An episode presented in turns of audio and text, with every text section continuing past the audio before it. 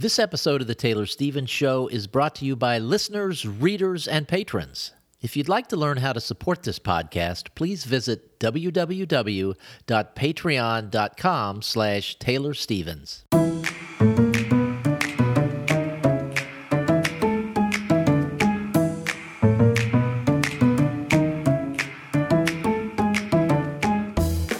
This is Taylor Stevens, the New York Times best-selling and award-winning author of kick-ass international thrillers, and this is The Taylor Stevens Show with my good friend Steve Campbell, where we are kicking writing in the butt, one word at a time.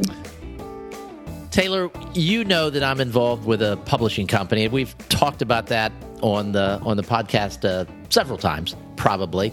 And most of our books are released through Kindle Unlimited, Amazon and Kindle Unlimited, and we don't really have any big series that are released to a wide market. So at the beginning of the year, we decided we were going to do a big series, a 12-book series released to a wide market. But in order to educate ourselves and to educate other people, we decided that we would build a team of people to help us do this. And the team includes people from Kobo, Draft2Digital, Apple, and other indie publishing type people. And so we have these meetings every month or 5 weeks for about 30 minutes where we discuss these things. And the series is called Opus, O-P-U-S, X, Opus X. Okay. As you know, I am prone to forgetfulness. So we have Amazon Echo devices all around the house. Whenever I need to be reminded of something, like this call that was today at 2 o'clock, I'll say, Alexa, remind me at 2 o'clock about the Opus X call. So you get the notification from the device, but if you're not there, it goes to your phone. It also goes to my wife's phone. How does it know if you're not there? Well, I mean, it just announces it in the room where you set it, but it also sends it to your phone. Okay. So I'm sitting here, and I get the notification, and when I hear it, I snicker a little bit, but I don't really think much of it, not thinking that my wife is out to lunch with some girlfriends, and she's going to get the same notification on her phone, and the notification that she got is open sex call at 2 o'clock. So she's sitting there with a bunch of ladies, and I don't know whether that popped up on her phone and other people saw it or what, but that is crazy. That's awesome. I love that. God, I wish I could retell that story now as if it was my own. It's a great story. All right, and I have no idea how that's going to lead into our topic today, and the topic relates back to something that we talked about a few weeks ago, so I'm going to just turn it over to you here. We are going to follow up under the Every Scene Needs a Purpose umbrella. We've done a few shows about that, and the last one we did was on aimlessness. And to recap for new listeners or those who haven't had a chance to catch that episode yet, in episode 2011, we raised two common examples of how aimlessness shows up in fiction.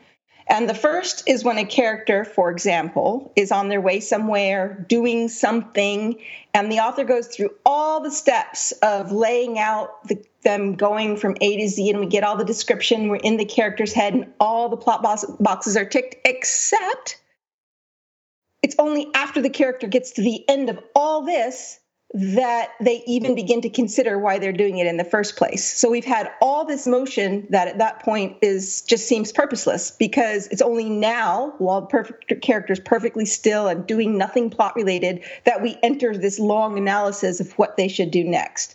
So that's one way that you often see this sort of aimlessness show up.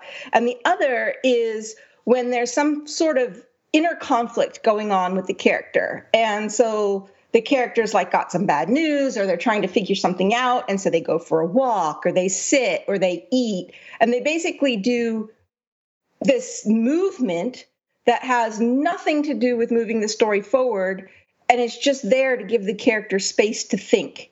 And so in both of those instances, we definitely need the inner dialogue and the character introspection. But the whole point of every scene needs a purpose is that when you have scenes or settings that exist entirely as a vehicle for character introspection without serving the overall plot or the story, it has the unintended consequence of making what would otherwise be critical information, it just feels like navel-gazing or filler.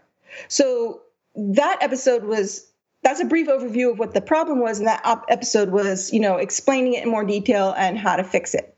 But what you didn't hear was that at one point in that episode, while we were getting towards the end of it, there was a conversation between Steve and I about a scene that he was working on. And he was like, oh my God, there's this scene I'm working on. I think that's what its problem is. So he asked me if I'd take a look at it, which I did. And the entire scene is too long to include in an episode. But the opening, the first 4 paragraphs of this scene, I think it provides a really good opportunity to discuss another aspect of this every scene needs a purpose umbrella, and that's as it relates to description. Now, we've talked a lot about description before. It's something we keep coming back to. In show, I think it was 206, episode 206, we talked about the ultimate purpose of description, and that's going to come up a little bit here too. It's one of those things that you've just got to keep going back to because it takes a while to really grasp it and get it instinctual. And there's all these different situations and different ways that it shows up. So up until now, all that's happened is that Steve sent me the material and I've read it. We've never discussed it. This is the first time we're discussing it. He has no idea what I think about it. He has no idea. I have no idea where, you know, how some of it relates to the overall plot. So I have questions. I don't know exactly if I'm right. I have assumptions like the things I'm going to say about it. I could be way off because I don't know. And so I could be completely wrong. And if I am, then I'm going to have to walk back some of this as it pertains to this particular opening, this story. But I'm pretty sure that overall, the stuff that we're going to talk about, even if I never change a thing on this, it's still, the underlying analysis is still sound. So Steve, bear with me now. Here we go. So what I'm going to do is I'm going to read the opening 4 paragraphs. I'm going to read those to you now, and then we're going to discuss, okay? It says, Chez Reggie is a 1,452 square foot cottage that has survived 3 hurricanes, 6 owners, and the relentless march of bigger, newer, and more expensive since 1956. Originally built as a winter getaway for Chuck and Brenda Powell, the cottage passed through several hands before I bought it for a song from an old-timer who didn't want it torn down and replaced by what he called a damn monstrosity. The house is a boxy structure that was completed before things like floodplains were a part of city planning. That meant it didn't need to be built on a mountain of fill dirt. My home sat sedately at ground level where all of Ilan had been back in the day. Each time one of these old cottages are demolished to make room for a new 3-story temple of success, the city loses more of its charm, at least in the way I define charm. Granted, I may be in the minority. I'd had the shingle roof replaced with tin a year ago, and the sound inside the house during rainstorms is magical. Some female guests of Chez Reggie find the sound of rain on a tin roof to be an aphrodisiac, making me one of the few people in Ilan who look forward to multi-day tropical storms. Unfortunately, the only sound inside my lonely home tonight was the sound of my pen scratching against a Moleskine notebook. I honestly do not know how you pronounce that word. So those are the 4 opening paragraphs. And in and of themselves, I don't have a lot of complaints. I would cut a few things, reword a few things, kind of patch things together to trim it down. But it ultimately really, I mean, it's not bad. So why are we even discussing this then? So before we start discussing it, there are a few thoughts that you need to know. One is, I'm not sure what chapter this is, but I think it's within the first 5 chapters. Mm-hmm. This is not the first time that Chez Reggie has been mentioned in this story. And In the opening chapter, when Reggie meets his new client, Charles Rudd, he mentally opines on the size of the Rudd estate and uses his own small cottage for comparison. I'm going to make just a little side note here. It's a daisy picking thing, but because, and it's not the main focus of this, but because we're here and we're starting to talk about description, I'm going to interject this because it's like something that it's a technique, a trick that you guys should know. So based on my own life experience, I'm not sure if a place of nearly 1,500 square feet counts as a small cottage. So I've lived in a 3-bedroom house that clocked in at just 100 square feet more than what Reggie's place is described here. And I've lived in an apartment, a generously sized apartment with 2 big rooms, very nice kitchen, all that was about 1,100 square feet. So at this point in the story, Reggie's made several references to how small his place is. In the opening chapter, he talks about how Charles Rudd's foyer is larger than his kitchen and his living room combined. And in a separate sequence, he considers knocking out a wall, as that would be the only way to have enough space for like a man cave type setup.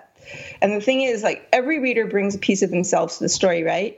And those pieces are going to come with all the baggage and the bias that every individual carries. And so that kind of complicates descriptions like small cottage, and it's going to be relative to that person's experience. So based on my personal experience, when I hear something like a small cottage, I'm thinking small, like, you know, maybe 970 square feet, something under 1,000 square feet. So when someone like me, when I'm absorbing Reggie's thoughts on the subject and the size of his cottage, and then I'm finally handed a number like that, my immediate thought is like, what? And now I start giving everything else Reggie says and everything he's ever said this kind of wary side eye, because I'm not sure if I trust his judgment anymore, right? Well, every reader is going to be like that with every detail that you provide. Okay, so let me jump in here and just give a little bit more background on this area, this fictional area. And this is, all of this in my mind was world building. And so this community where this house is, a 5,000 square foot house would be considered a small cottage. Okay. So not to, like, I'm going to still keep saying everything that I was going to say, but to add on to that, then those types of things need to be established maybe earlier. I don't know. But how it's established is kind of, it's kind of situational, right? I can't say, oh, it should be done this way or, oh, it should be done that way. Just based on the story that I know it now, I'd probably slip a line like that in the opening sequence where we're already discussing size of places and stuff, just so that it doesn't keep coming up multiple times. But the point that I'm saying, that I'm bringing up here, and that's not to negate what you said, because that's completely valid, is that sometimes when it comes to detail, especially if there are value judgments attached. And by value judgments, I don't mean like good or bad. I mean like big or small, fat or thin, those types of things. Vagueness can be good, because when you're vague and you avoid specifics, if those specifics don't, if those specifics aren't necessary, right? Sometimes specifics are necessary, but if they're not necessary, avoiding them allows the reader to put their own spin on it according to what their own expectations or their experience is going to more easily let them believe. So me, for example, if I'm describing something, I tend to either give the facts like height, weight, distance, size, or I give the value judgment, tall, short, fat, small, whatever. It's really rare for me. And I mean, maybe my older material, I hadn't learned this enough yet. I don't know. I'm going to find out soon if I go back and read the stories. But I very rarely do I say both. I won't say the person is funny. I'll say they made someone laugh. And I won't say like he's a large man unless like the size is just ginormously out of expectations. So I won't say he's large and provide the height and girth. I'll do one or the other. And I'll let the reader make their own value judgments with the facts, or I'll provide the value judgment without the facts. So in this particular instance, just because, well, you know, we could go back and change it, but and then maybe it won't be as wouldn't jump out as much. But I would either refer to Reggie's home as a small cottage, or provide the square footage, or like you suggest, give the relativeness so that the reader has that, and it's based on something else other than their own expectations or life experience. And that, but in this case, like the easiest thing you could do is just take out the square footage, unless the scene unless you really want to establish the fact that a normal cottage would be 5,000 square feet, which I'm still struggling to wrap my head around the word cottage and 5,000 square feet. But again, that's based on my own life experience. And I know that there are places in this country where that's like, they call a town a village. And me, I'm thinking a village is like, 200 people, but maybe for them, a village is 10,000 people. And it's all about regionality and dialect and how words are used and stuff. And so sometimes even we ourselves, if we're really familiar with a certain usage, we don't realize that that's not universal, right? It's just one of those things. And so it was not a criticism. It was just like, hey, you guys, maybe you want to know about this, that one trick to avoid tripping readers up on this type of stuff is to separate the two. Don't provide the square footage and give it the value judgment. Do one or the other. That's all. All right. And I really like that suggestion, and it makes a ton of sense. And as you were describing it, I'm like, I can't believe I did that, to both give a value judgment and give the square footage, because it makes no sense to do that.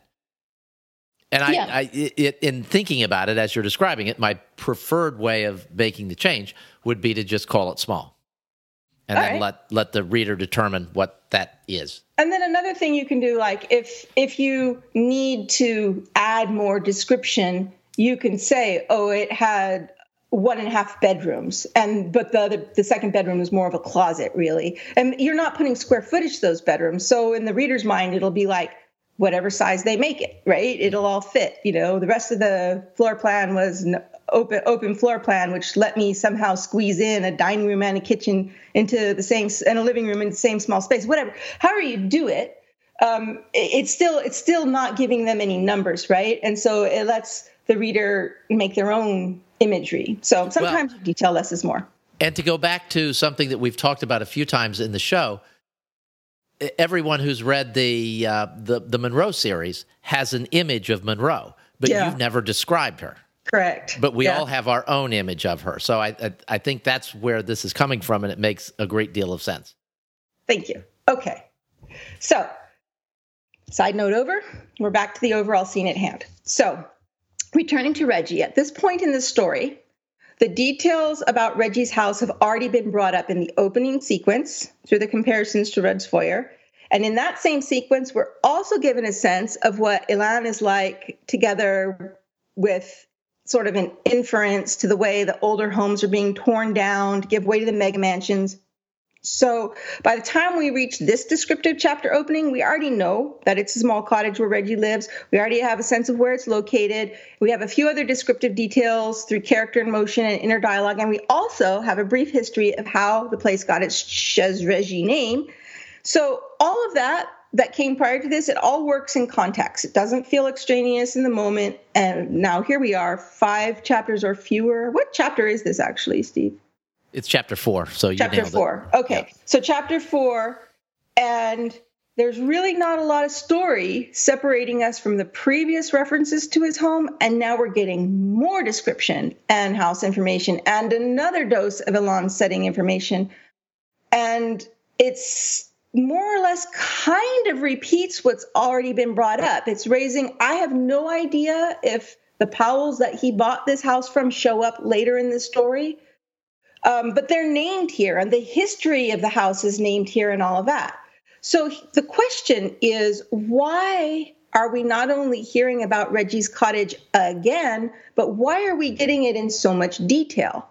And my supposition to this, my assumption, is that the author, in this case Steve, hi Steve, wasn't really sure how to begin this sequence. And rather than just jolt us straight into Reggie sorting out his thoughts, he's attempting to do what we've talked about, what we're supposed to do, which is provide a sense of time and space and atmosphere, and then segue naturally into the action thinking stuff. All right. Now, can I just say that that is outrageous what you said, that I didn't know how to begin the scene, and it was absolutely correct. Well, my next note to self was that if that was the case, then A+ for concept, because that's completely sound logic, good storytelling technique. That is exactly what we're supposed to do. The issue is that every scene needs a purpose, and that includes description. So the reading brain intuitively knows that. Like, the reading brain is constantly seeking out meaning and patterns, and it wants to close loops. And when we repeatedly come back to these descriptions of Chez Reggie, when Chez Reggie doesn't actually play a pivotal plot role, I will get this tongue twister out of the way, what we're doing is actually inadvertently foreshadowing. We're basically telling the reader, hey, we keep bringing this up, so pay attention because it's important, and then we don't follow through on it. Well, with that being said, the house does play an important role in the conclusion of the book. That is good to know. See, like I said, I don't actually know a lot of stuff about this story, so I don't know what's critical in this or not. But what I can tell you is that it does not play a critical part to what comes next in this chapter or this scene.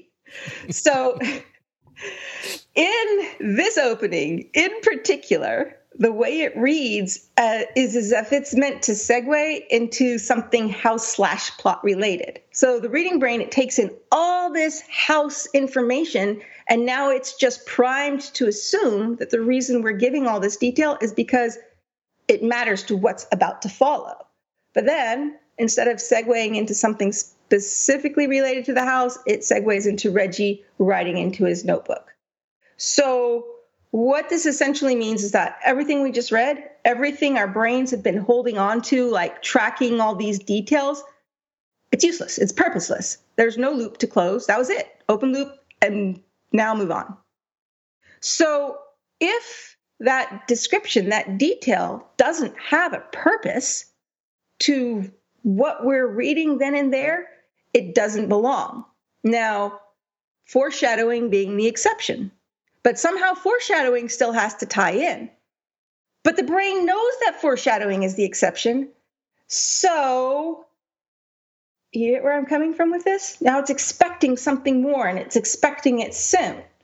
So then the question is, well, does that mean that there are instances where we could have gotten prior information about Chez Reggie, just like we already have, and then gotten it here again, and it would belong? And I'm like, yeah, absolutely. If some sort of action or plot-related device were to happen next. So, like, instead of Reggie, it leading into Reggie sitting at the table scrolling into his notebook, it would be like, it would directly relate to, say, like, there's intruders come creeping down the hall. And so all the interwoven description, that would have to be more about doors and walls and creaky floors instead of a tin roof. But it would be the house things would relate now to the scene because something's happening, and it relates to the age of the house, and it relates to maybe even how many people have owned it before. It's got to tie in somehow. Like, and Reggie hears the creak from across the house or doesn't hear it, as the case may be, right? So to provide all that detail, it has to be relevant to now, not just at the end of the story. Exception being foreshadowing, but even foreshadowing somehow has to fit, because if you foreshadow too obviously, then it's like, duh, come on, you know? And yeah, and it was not foreshadowing. So let me ask a quick question. And I think I know the answer, but I just want to be 100% certain. If I had not mentioned anything about the house earlier, this would still be inappropriate here, right? It would be, yes, it would not work in this. I don't want to say inappropriate because that makes it sound like it's bad, but it's unnecessary, right? Okay. So, like, let's go back and look at this opening sequence and see if we can figure out where the scene actually starts, right? So I'm going to read it again. It's just 4 paragraphs. Bear with me. And maybe I'll even pronounce some words correctly this time. Chez Reggie is a 1,452 square foot cottage that has survived 3 hurricanes, 6 owners, and the relentless march of bigger, newer, and more expensive since 1956. Originally built as a winter getaway for Chuck and Brenda Powell, The cottage passed through several hands before I bought it for a song from an old-timer who didn't want it torn down and replaced with what he called a damn monstrosity.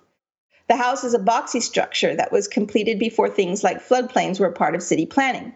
That meant it didn't need to be built on a mountain of fill dirt. My home sat sedately at ground level, where all of Ilan had been back in the day. Each time one of these old cottages are demolished to make room for a new three-story temple of success— which I love that phrasing, a three-story temple of success. It's awesome. The city loses more of its charm, at least in the way I define charm. Granted, I may be in the minority. I'd had the shingle roof replaced with tin a year ago, and the sound inside the house during rainstorms is magical. Some female guests of Chez Reggie find the sound of rain on tin roof to be an aphrodisiac, making me one of the few people in Ilan who look forward to multi-day tropical storms. Unfortunately, the only sound inside my lonely home tonight was the sound of my pen scratching against a cannot-pronounce-it word notebook. So this scene actually begins with, the only sound inside my lonely home tonight was the sound of my pen scratching against that cannot-be-named notebook. In this particular instance, because we already know what we need to know about Reggie's home, because these details don't pertain to what's about to come in this scene, everything above that final sentence is superfluous. It could be deleted. You could literally open the scene right there and lose nothing. You'd also have the advantage of not setting readers up to expect something that never arrives. So, question. What if an opening like that feels too abrupt? Could we rework and pare down the house description so that it in some way connects to the action in the moment? And sure. I mean, it can be done. You've got to ask yourself, why? Why do I want to do it that way? Why am I choosing to use the house as the description instead of something else? So our goal is always to avoid anything that's going to feel like filler. So if we take that scene and try and compress it, leaving in pretty much any of that detail is still going to feel like, why is it there? You know, and filler can be boring, right? We want it to be punchier. So I want to side note this here again and say that figuring out how to structure scenes, like where they're supposed to start, what needs to be shown, under what circumstances and when, that is just plain effing hard work. It is hard, okay? It feels like it should be easy, but sometimes figuring out how to structure a story is harder than actually writing it in many cases, like getting that right. Sometimes in order to do it, to figure out where the scenes are supposed to start, you have to write a lot of purposeless words. You're writing them for yourself, though.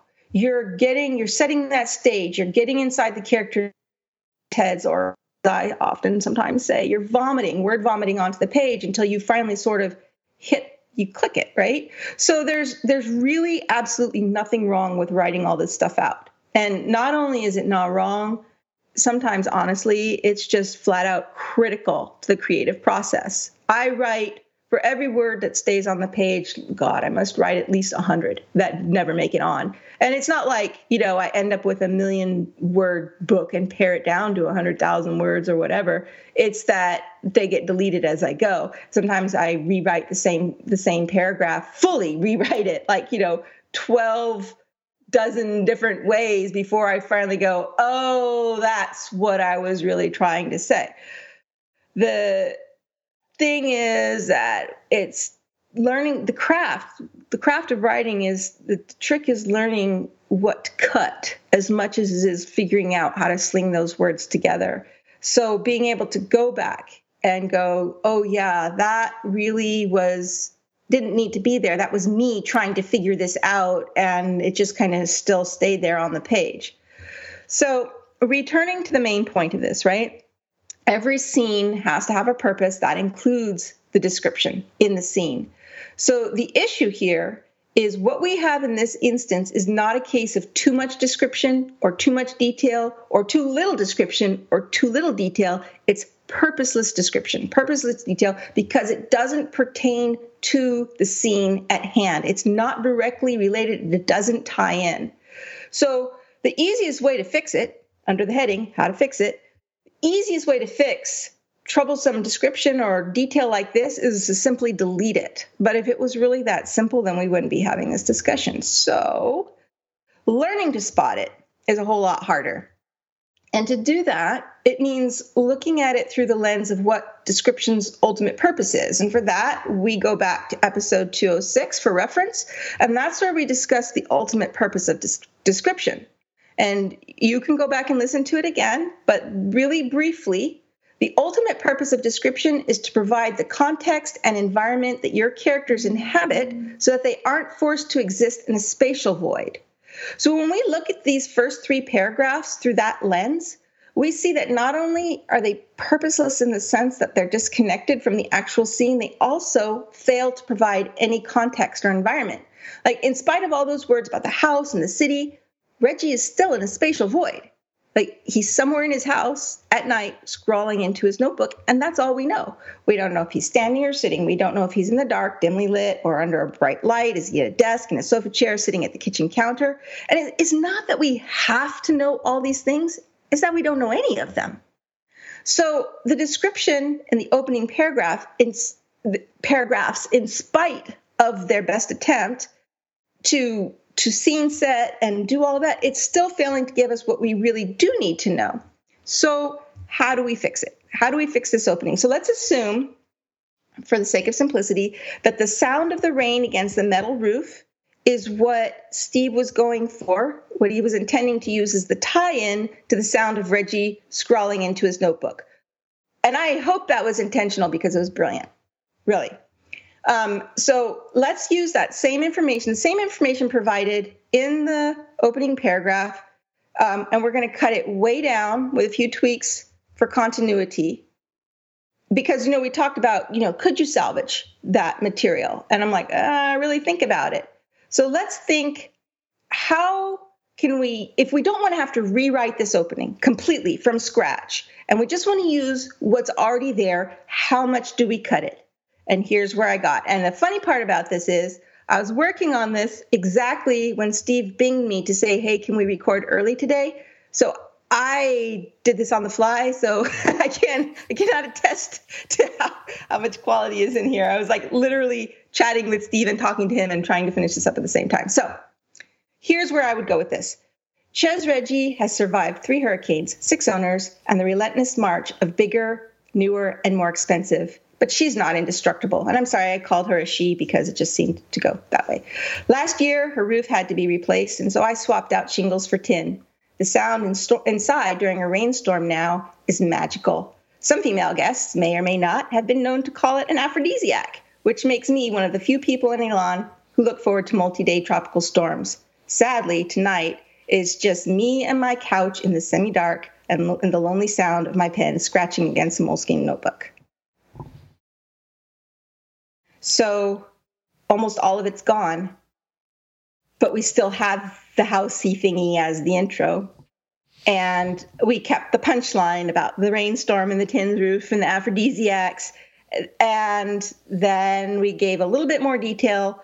So it's almost the same, him tonight, the lonely sound of his pen, but we threw in the couch and the semi-dark for detail and texture so that we know where he is and what's around him. And that's it. Now, can I just throw in something about throwing in extraneous details? Yes. Because I think you threw in an extraneous detail. Tell me. When you say, I was working on this when Steve pinged me to say, can we do this? So I just kind of threw it together and I didn't really have time to look at it. And it comes out that good. See, all of that other stuff, the preface, was an extraneous detail. You could just do it and we could say, wow, that was awesome. And you don't have to make me feel like, oh my gosh, she did that in 4 minutes. Okay, and I heard you typing while I was trying to work out some problem I was having with my microphone. I hear you pounding away on the keyboard. But and you Steve, were probably most finishing of these are your then. Words. Most I know, I words. Know. I'm making a joke. No, I really liked the way it wound up. I was afraid you were going to just like do like a 1-sentence intro and then get into the writing stuff. And I'm like, I don't know if I'm going to like that, but I really like this because you saved most of what I really liked about that section. And I really did like that section. So I'm going to tell you why I kept these particular pieces. I love the detail about the three Hurricane 6 owners and relentless march of bigger, newer, and more expensive, because that right there encapsulates so much of the detail, extra detail that was included, who the owners were, how you bought it, the tearing down old houses. This encapsulates that without going into that detail, right? And it shows some of Reggie's character. Yes. That he replaced the roof and swapped out the shingles for tin. That is much more characterization, and it gives the house character in a way that calling the other things monstrosities, and that's my opinion, other people might not agree with me. We can get rid of that because this is character. The other stuff is filler, right? And then I love the part about when you have that sensory detail of rain on a tin roof. That's going to bring a place alive more than what year the house was built, for example, right? So I pulled in and kept the stuff that was sensory rich and got rid of the stuff that was history, not that interesting. Now, under different circumstances, different structure, maybe that history would matter. And then it would be completely different. So I'm not saying that it didn't belong. I'm not saying that it shouldn't have been written, only that in this particular instance right now, in this particular story, with this particular plot, it didn't feel that it added anything to it, and in fact, slowed down the pacing, provided what didn't have a purpose. So as we look for this now, can we say, do these words that are here provide a purpose to the plot? Well, maybe not plot, but definitely in terms of character, definitely in terms of story, and it moves quickly enough, and it gives us the texture that we need, and it moves quickly enough that we don't feel bogged down by it. Could we trim it down more? Yes. Could we trim it down more and keep the characters and the scenario as interesting as it is? Maybe. Is it okay the way it is now? Yes. Let's move on. Okay, that was terrific. And I do not feel completely eviscerated, so thank you for that. And and I like everything about this. You brought out some great points, some things that I should have noticed myself, but of course didn't, because that's what happens when you write it yourself and you stare at it all the time. You don't see these things. And so that is our show for this week. So thank you guys very much for listening. We will be back in your ear again next Tuesday. Yes, we will. Thank you for being here.